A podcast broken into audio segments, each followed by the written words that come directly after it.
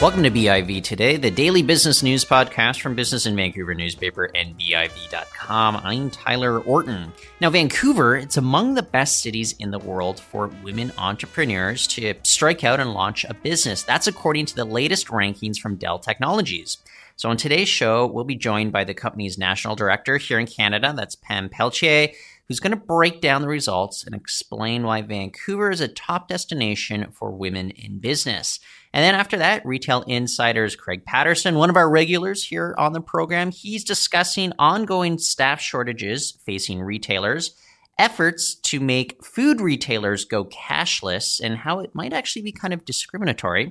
And finally, we'll do a quick recap on Amazon's latest Prime Day dominance and what it means for its main competitors. But first, let's kick it off with a discussion about women entrepreneurship.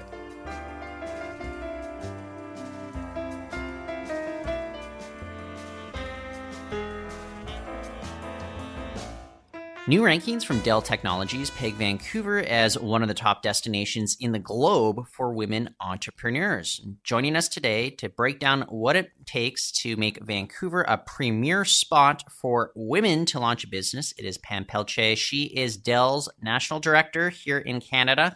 I want to thank you for joining the show. Before we dive into these rankings, though, let's talk a little bit about what you guys were evaluating when it came to these global rankings. What were some of the criteria involved in this? Yeah, absolutely, Tyler. And thank you for having me.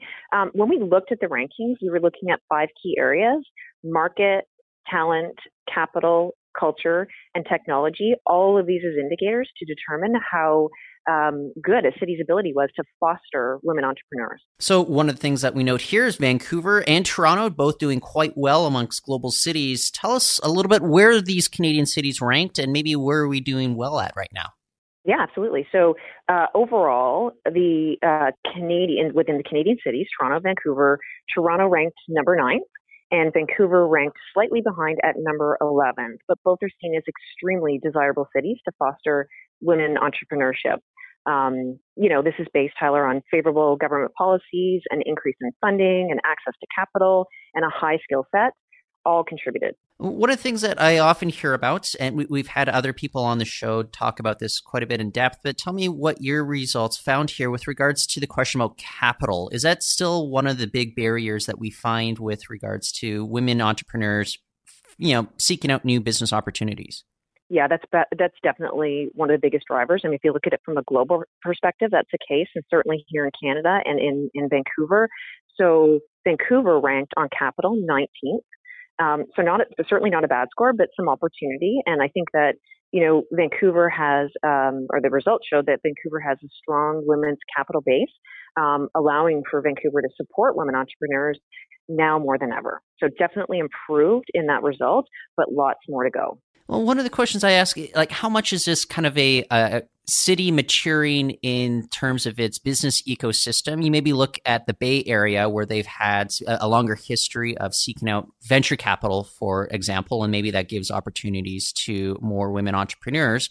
Or is it a, a cultural thing? Is it a business thing? Or is it a mix of both here? Do you have an idea of maybe what's going on? I mean, I'd say it's a mix of both, but uh, Vancouver scores very high in culture, and I'll go into that in a sec. But you mentioned the Bay Area. Um, the the global results this year, uh, within those results, the San Francisco Bay Area overtook New York for the number one spot um, largely because the Bay Area is one of the best places for women to gain access to capital, to your point. Um, in terms of the, the, the Vancouver results, the highlight for the Vancouver results were in fact on culture. So, you know, the, the results showed that Vancouver is transitioning into an inclusive uh, and, and, diverse um, cultural spot, and, and favorable policies geared, geared towards women entrepreneurship make it that much richer. So uh, maybe take me through it a little bit. Uh, when we talk about culture is, with regards to these results, what are we talking about exactly? What what does it mean here? Well, there's different aspects of, of culture. Um, part of it is the the city, the city's ability to to foster that diversiveness and inclusiveness, um, and then also the, uh, the the the policies that are put in place um, to allow it to happen. So the other thing that uh, I would be curious about is how much of a factor it is, you know, say government policies versus say business, you know, the private enterprise policies. Uh, what is kind of the responsibility, or where do you see some of the cities that are doing quite well? really having i guess kind of the the energies being put forth is it maybe the private sector the public sector what's going on it really is a combination of all three so if you, if you look at canada specifically you know, our government has made some with their, you know, 2018 federal government um, budget. We've made some real advancements in terms of investments in order to help female entrepreneurs. So there is definitely that aspect when it comes to the federal government. Um, there's also specific uh, aspects of, you know, certain cities and what they can do and what they have done in terms of fostering. And that that kind of again you know, Vancouver has made huge improvements, but still lots of work to do there. And so it is interesting that we do see uh, concerted efforts uh, on different levels of government uh, to move forward with this. Uh, one of the things that I, I, do have to look at, though, is maybe kind of the, the gender gap that often per, uh, persists in business. We had uh, new rankings from CBRE come out last week, and they're evaluating 20, or I should say 50 markets across North America for the tech sector. And I, I, know we were talking about kind of the broader entrepreneurial stuff going on here, but they did find that Vancouver ranks the lowest in terms of the gender gap with a, a male to female ratio of uh, 83% to uh, 17%. And, and I'm just wondering if we're seeing a persistent gender gap here with regards to women entrepreneurs or small business owners what have you. Is there still something that a little disconcerting about maybe the numbers here? Yeah, I mean, I don't have the specific numbers in terms of, you know, Tyler, the, the gender gap for Vancouver, but I'd say it's absolutely persistent. And I think that this report um, and others will help to identify the, the areas for businesses and governments to grow. And, and, I mean, part of the, the output and the recommendations of this particular report is to, um, you know, to look at ways that we can help um, you know, with incentive programs, for example, right, to, to modernize the grant and the loan programs to, to reduce that gender gap within the, the entrepreneurs. Well, it, it's also interesting because you see organizations like, say, uh, BDC, a Business Development Ca- uh, Bank of Canada, for instance, they, they are taking uh, specific roles uh, with regards to like women entrepreneurs too. Are, are we seeing uh, maybe on you know the top of the culture, going back to that again? Are, are we seeing just kind of this recognition that w- if our economy is to be as successful as it can, it has to be as inclusive as possible too? Yeah, I agree. I mean, if you look at the the, the changes that have been made here in Canada, uh, and based you know, the recommendations and what we're implementing, I think there is a firm belief, a firm belief that we need to invest in order to reduce the gaps, and there will be um, enormous um, economic uh, success as a result of that. I, think the you know the, the, government has got you know a goal of doubling the number of women-owned businesses by 2025, and, and like I said, they're making a two billion dollar investment in order to uh, to get to that goal. Maybe speaking about it broadly, but if you look at some of the uh, top performing cities in this list here, uh, you know, beyond say Vancouver and, and Toronto, what do they have in common with regards to ensuring that it is a good environment uh, for women to succeed as entrepreneurs? You know, I think the biggest you know thing that stuck out to me there, Tyler, is they had an extremely balanced, um, you know, approach and a, and a balanced result. So they scored, you know, market, talent, capital, culture, and technology combined really to have this great these great results. Again, New York being one of them, Bay, Bay Area being a second. And, and, and just to, to note too, when we started looking at these results, Tyler, um, you know, in 2017, because we saw a need for it, we started researching and we published the first report in 2017. Overall, every single city has improved. Every city has improved within the last two years. Um, and with these new results, the rankings changed in certain cases, but every city has improved. So that's a really good sign. Having said that, you know, the top ranking city, which is the Bay Street area, is still at 63.7 um, percent of the you know overall 100 percent that they could have mm. scored. So still a long ways to go for all of the cities for for female entrepreneurship. Well, as we wrap up here, I just have to ask because my own personal interest in this, I cover the technology beat here at the newspaper. And so I'm curious so when you're looking at the technology segment as part of these rankings, what are you guys evaluating there? And tell me how it ties into having a good, healthy ecosystem for women entrepreneurs. Yeah, I mean, I, I, think it's a it's it's got a big impact. You know, we at Dell, of course, are involved in um, you know women entrepreneurs. We're we're putting out this um, index for you know a very good reason. We believe that we can have a big impact as far as technology goes.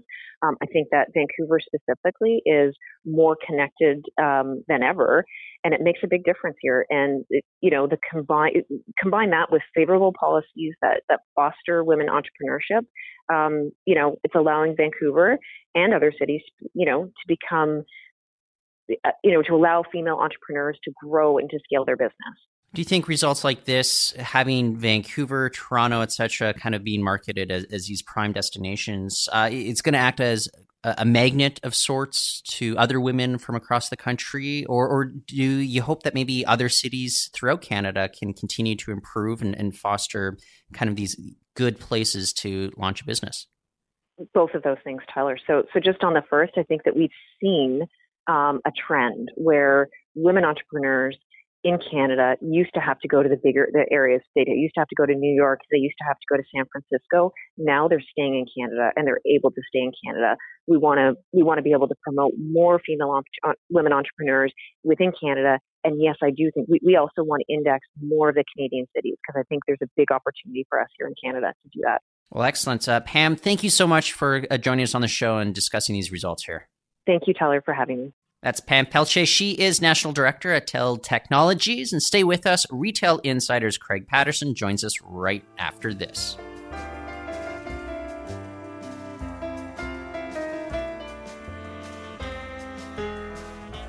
And joining us today to talk about all the latest news in retail, it is Craig Patterson, editor in chief at retailinsider.com. Craig, thanks for joining us on the show. Thank you for having me. Okay, so first up, you guys have a story on your website that's documenting staff shortages facing retail right now. Uh, they dive into some of the interesting reasons that are going on here, but tell me, is this kind of a consistent story that we've been hearing a lot more of more recently going on across all of Canada? I would say so. Um, looking at the report, they quoted an expert, Suzanne Sears, in the article, and uh, um, she was basically saying that you know unemployment wasn't always so low, right? Um, we're in that interesting time where you know we've got a booming economy in Canada, uh, maybe not quite as much as the United States, but we're pretty close. And uh, there are a lot of jobs. You know, we're creating them, and uh, some of them are well paying. You know, and, and retail jobs aren't necessarily known for being the best paying jobs, or also you know they're not known for you know maybe treating employees uh, as well as some other industries might. So what we are seeing is, uh, yes, this is a really, really challenging time because if you think about it, uh, if you can shop online, to have a successful physical store, you need to have you know decent customer service, and with that comes you know decent staff. And if you can't find them, then you know this could really impact retail sales. It's quite concerning. Well, the other thing that the story noted though is just the turnover rate. Uh, Suzanne Sears is uh, talking a lot about how you, you have what like eighty to ninety percent turnover in the course of one year. So that puts even more pressure on people to hire retrain these folks? It's kind of a thinner and thinner margins for a lot of these businesses, right? Well, yes, it's really, really concerning, and we are seeing that type of turnover, um, both in you know smaller retailers, maybe not even so much smaller ones, but certainly it's there, as well as large retailers. And I know, for example, um, I was told when Nordstrom opened in Toronto, I think in their first year they had an 88% turnover at their downtown location, for example. I don't have the stats for Vancouver. I don't think it was quite as bad, but um, yeah, no, I mean, when when some of these stores have opened, you know, in Vancouver, for example, you would go and see who the sales staff were, and you know, they were poached from you know Holt Renfrew and Hudson Bay and other and Leone and other stores, and you know, um, it's almost like you know, re- you know, the employees are moving from one one store to the other, and then if they don't like where they move to, they'll go to another retailer, and uh, again, you got to you know retain staff, training them, you know, is expensive and, and, and you know costly, and very often, even say at a higher end, um, these employees develop relationships with shoppers, and if you lose that employee, you may also lose that relationship, which uh, you know could be very detrimental as well. Well, uh, do you have any theories as to why the industry is facing these shortages at this given moment in time? I do. I've got a few. I mean, I think given the availability of jobs in other sectors that may pay more. Uh, I think that that's one of the challenges. Uh, also, I mean, retail it's a tough business. I mean, you know, it can be it can be strenuous on a person's body if you're standing around dealing with people all day.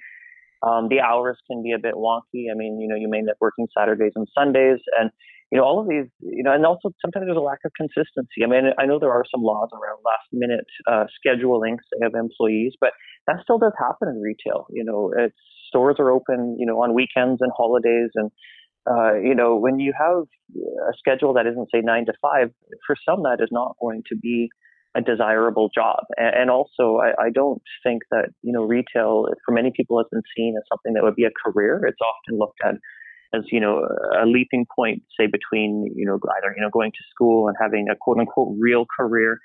Uh, you know that's at least that's sort of the perception that we're seeing. And I know sure. there is a movement with some of the universities uh, that have retail schools. You know, uh, McGill University of Alberta, um, you know, York, some of the schools that have a retail focus. Uh, you know, they are trying to promote retail as a career because, you know, there are a couple of people in Vancouver, you know, at Holt Renfrew that are actually themselves earning over a million dollars a year selling fashion. So, you know, it isn't like all retail jobs are, you know, low paying, but um, certainly that is the norm, unfortunately. And I think that is one of the challenges is, you know, the scheduling as well as uh, the amount of money. And, you know, some retailers have even said that they don't feel respect in their jobs, uh, you know, from their employer, even as well as from the customers. And I think that, you know, all of this makes for a very challenging time for retailers and employees working there. Well, I know that the topic of automation in retail spaces, whether we're talking fast food or talking about like the actual you know, brick and mortar stores, uh, that's been uh, of concern to a lot of people, especially when you look at these jobs uh, that could be at risk here. But does automation actually solve some of these problems that we're talking about right now? Um, it does and it doesn't. Uh, you know, self checkouts are really being promoted right now in retailers like Shoppers Drug Mart, and uh, I suppose in the long run, this is a way for them to graduate out of having you know people working at tills. Hopefully, that is still something that you know does happen. I mean, uh, I kind of prefer going through a till with a human being and having them ring things through, but. Um, yeah, I, I was in a store last week where someone said, "Oh, look, this is great. They have a self checkout till," and I thought, "Okay, well, some people obviously prefer this." Uh, which you know is interesting as well. So. Uh, you know, as we continue to see labor shortages in retail, I mean, self checkouts may, you know, become necessary. Uh, you're not building that one-on-one relationship with the consumer. Uh, I don't think by, you know, basically having the consumer interact interact with technology in your store. I mean, you can, I could order something online, and if the retailer delivers, it's probably going to be easier anyways. But you know, some people still prefer that physical brick and mortar experience. And I'm still currently in that category myself. Uh, you know, I still like going to stores, buying stuff, going to a till and having a human check it out. But, you know, things are changing so quickly. I, I don't know. I mean, we, that may not be something that we see so much of in the future. Yeah. Uh, one of the other things that you guys have up right now is a column uh, looking at efforts to get food retailers on board with cashless payments. But uh, it does bring up a, a couple concerns uh, about whether that might actually be kind of a discriminatory practice to a certain degree. But tell me a little bit about what you're seeing from food retailers right now as we see this big push to you know get rid of cash. It's interesting because we're seeing a real shift away from cash and retailers. You know, now we're able to tap a credit card on a machine and go. And uh, you know, the whole Amazon Go phenomenon takes it one step further. It also speaks to our conversation on you know staffing because you know in an Amazon Go store, you know, I haven't tried it myself. They're in the United States only, but you know, basically uh, you go in, you have an app, you put stuff in your basket. Uh, um, you know, it's, it's registered and you can kind of basically walk out. You know, obviously the individual's paid for the product, but it's been done you know, uh, automatically. And, uh, you know, I, I, love that in terms of having an incredible convenience, but uh, that is kind of, you know, discriminatory, I guess, those who don't have a credit card or have that, you know, option of having that virtual money, I guess you would say. So there may actually be a bit of a blowback in terms of saying, well, you know, this is not good for someone that you say that prefers to pay with cash. And some American cities are actually, you know, looking at banning this if they haven't already. I think San Francisco and Philadelphia are examples. Yeah, it is interesting, uh, especially when we think about, say, the Amazon Go example. Uh, because look, if you're not like a, a, smartphone owner, if you're not somebody who has a bank account, I don't think you have the option to use what could be kind of the, the future of, say, technology at food retailers, especially though. That's right. Like my parents don't have a smartphone; they have a cell phone, but for, it's an old-fashioned one. And you know, I'm sure there are a lot of people like that. And in theory, they would be shut out of these types of retailers. And you know, I'm, I suppose that's not a good thing for the retailer in the long run, but it's definitely not good for the consumer because it's almost like you know some may feel unwelcome uh, in these types of stores. And, you know, I mean, that's not good for consumer perception uh, of the brand, but, you know, just on a human level, you know, it, it limits the shopping uh, options. And say, for example, if all retailers were to go in that direction and not accept cash, I mean, that could shut out, you know, people from being able to get their necessities. So I, I kind of see where the issue is uh, in this respect. And it, it's kind of unfortunate that, you know, there is that inequality in the world and that, you know, uh, there's either going to have to be, you know, a mon- monumental shift in how we all, you know, uh, I guess pay for things in the long run somehow with technology as the older generation, you know, passes on and, you know, decades to come. But we're also seeing with technology moving so quickly that within, you know, two to three years, I think that a lot of companies would actually want this to be standard, uh, you know, as per their goals uh, with these rollouts of the technology. So, you know, in, in the long run, I don't know. I mean, uh, I think that there may be a slower rollout, or they're going to have to figure something else uh, out if they want to, you know, make this go mainstream in terms in terms of say, you know, Amazon Go like type of retailers, and there are other retailers testing this out as well in, in China, and uh, I think more are coming to the uh, coming to North America as well. I, I, just also wonder if maybe there are solutions that might already be presenting themselves in other countries. Uh, if I recall correctly, I think Sweden has been on a, a huge campaign to get rid of cash essentially and, and, just go all digital with regards to purchases. So I just wonder if maybe there, there's some answer they have there but uh, then I, I, also think that there's less of an income gap between uh, the, the, richest and the poorest in a country like Sweden. So maybe that's why it's not nearly as discriminatory as it would be in some North American jurisdictions. But um, one of the other things I, I, wanted to talk to you about, uh, Craig, though, is LL uh, Bean. It's uh, going to be opening its very first store here in Canada. This is a brand that I, was familiar with mostly from childhood. I, grew up down in Seattle, and it was quite ubiquitous there. Uh, not nearly as much in Canada, but how do you think this brand is going to play here in Canada. And do you think we could be seeing a store in Vancouver sometime soon? Yes, to all of that. I think that uh, you know we're able to track readers on articles that we put in Retail Insider, and LL Bean uh, got thousands and thousands and thousands of readers. So clearly, there's a brand awareness in Canada, and uh, you know, as the store in uh, the first one in Canada is going to be opening in Oakville, uh, which is outside of Toronto, basically between Toronto and Hamilton, in a shopping center there. And uh, we've seen, you know, significant uptick in uh, readership on that old article, which means people are curious and wondering. And, and, you know, some of these brands have done really, really well with marketing, even in Canada. You know, LL Bean clearly has uh, tremendous brand awareness. Same thing with, um, you know, Untuckit, for example. And uh, why, why I mention that is, you know, they came into Canada. They're going to be coming to Vancouver. It's, it's a men's brand where you wear your shirts untucked. I think we talked about it before. Uh, you know, their number one store in the entire world is in, in the only location. Oh, sorry, no, there's three open now, but the first location, I should say, in Canada, open in Toronto. It became their best store in the entire world. So, wow. Um, you know, these brands can be very successful if they come to Canada. I think LL Bean will be one of them. And, uh, you know, they have said uh, that, uh, you know, they're working with a Canadian partner, JTEX, uh, which is kind of a brand conglomerate representative, I think you would call it. And, uh, you know, they do plan on coming to the Vancouver market. Um, I, I don't think we would see one in downtown Vancouver, or just kind of knowing how the brand is positioned. You know, you're going to see it in a suburban center. And trying to guess even where that might be because you know the first location being in Oakville, I mean that's sort of like West Vancouver. So mm. you hmm. know Park Royal might be sort of the equivalent that you'd look at in the Lower Mainland, uh, or possibly somewhere more in the eastern suburbs. But I think just given the price point and the popularity, you know West Vancouver would you know make sense, I think, for this type of brand. Well, I'll be keeping my eyes out for that. It's going to be interesting. And, just a few moments ago, we were talking about Amazon Go, but maybe let's talk about Amazon Prime Day very briefly. It, it uh, wrapped up last week, and it, it wasn't just a day, it was uh, Amazon Prime two days uh, to a certain degree. Uh, I love the fact that uh, competitors, they're all just scrambling to keep up at this point. eBay even like had a commercial. It was very on the nose. It had like a, a teenage daughter named Alexa and uh, they're essentially just urging people to uh, still purchase on eBay, even though Amazon Prime Day was uh, going on. what do you make of all this competition uh, that uh, Amazon has, and whether I don't know they just have this persistent dominance uh, when it comes to the dead of summer? Oh, you can smell the fear from the competitors, right? yeah. um, you know, they, they look at Amazon Prime Day. I mean, Amazon Prime Day this year, I guess almost going to become Amazon Prime Week from the looks of it as they can yeah. continue to expand. You know, it was, it was 36 hours last year. It was 24 hours a week before. It was 48 this year.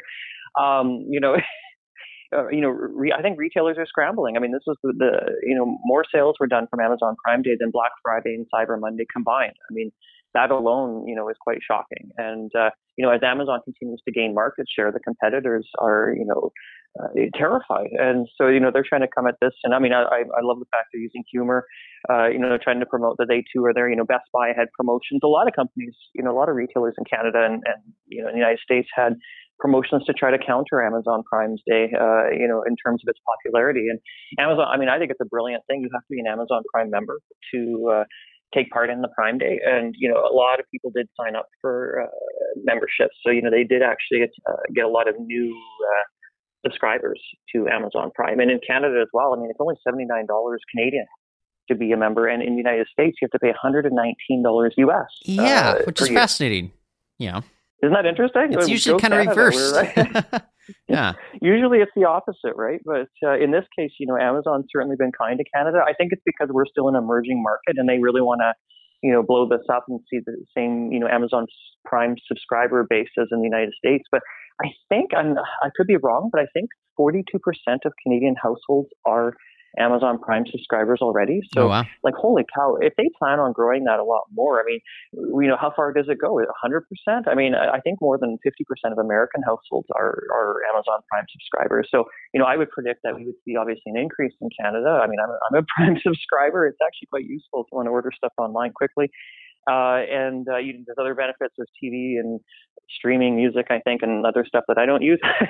but you know, the, and, and, they're really trying to tie that in. I mean, they they want to they want to own the consumer, or, or, you know, they want to be top of mind, uh, you know, in in whatever you're doing. You know, they got smart speakers you can talk to. You know, with Alexa, which mine's about to turn on if I say it. It just did.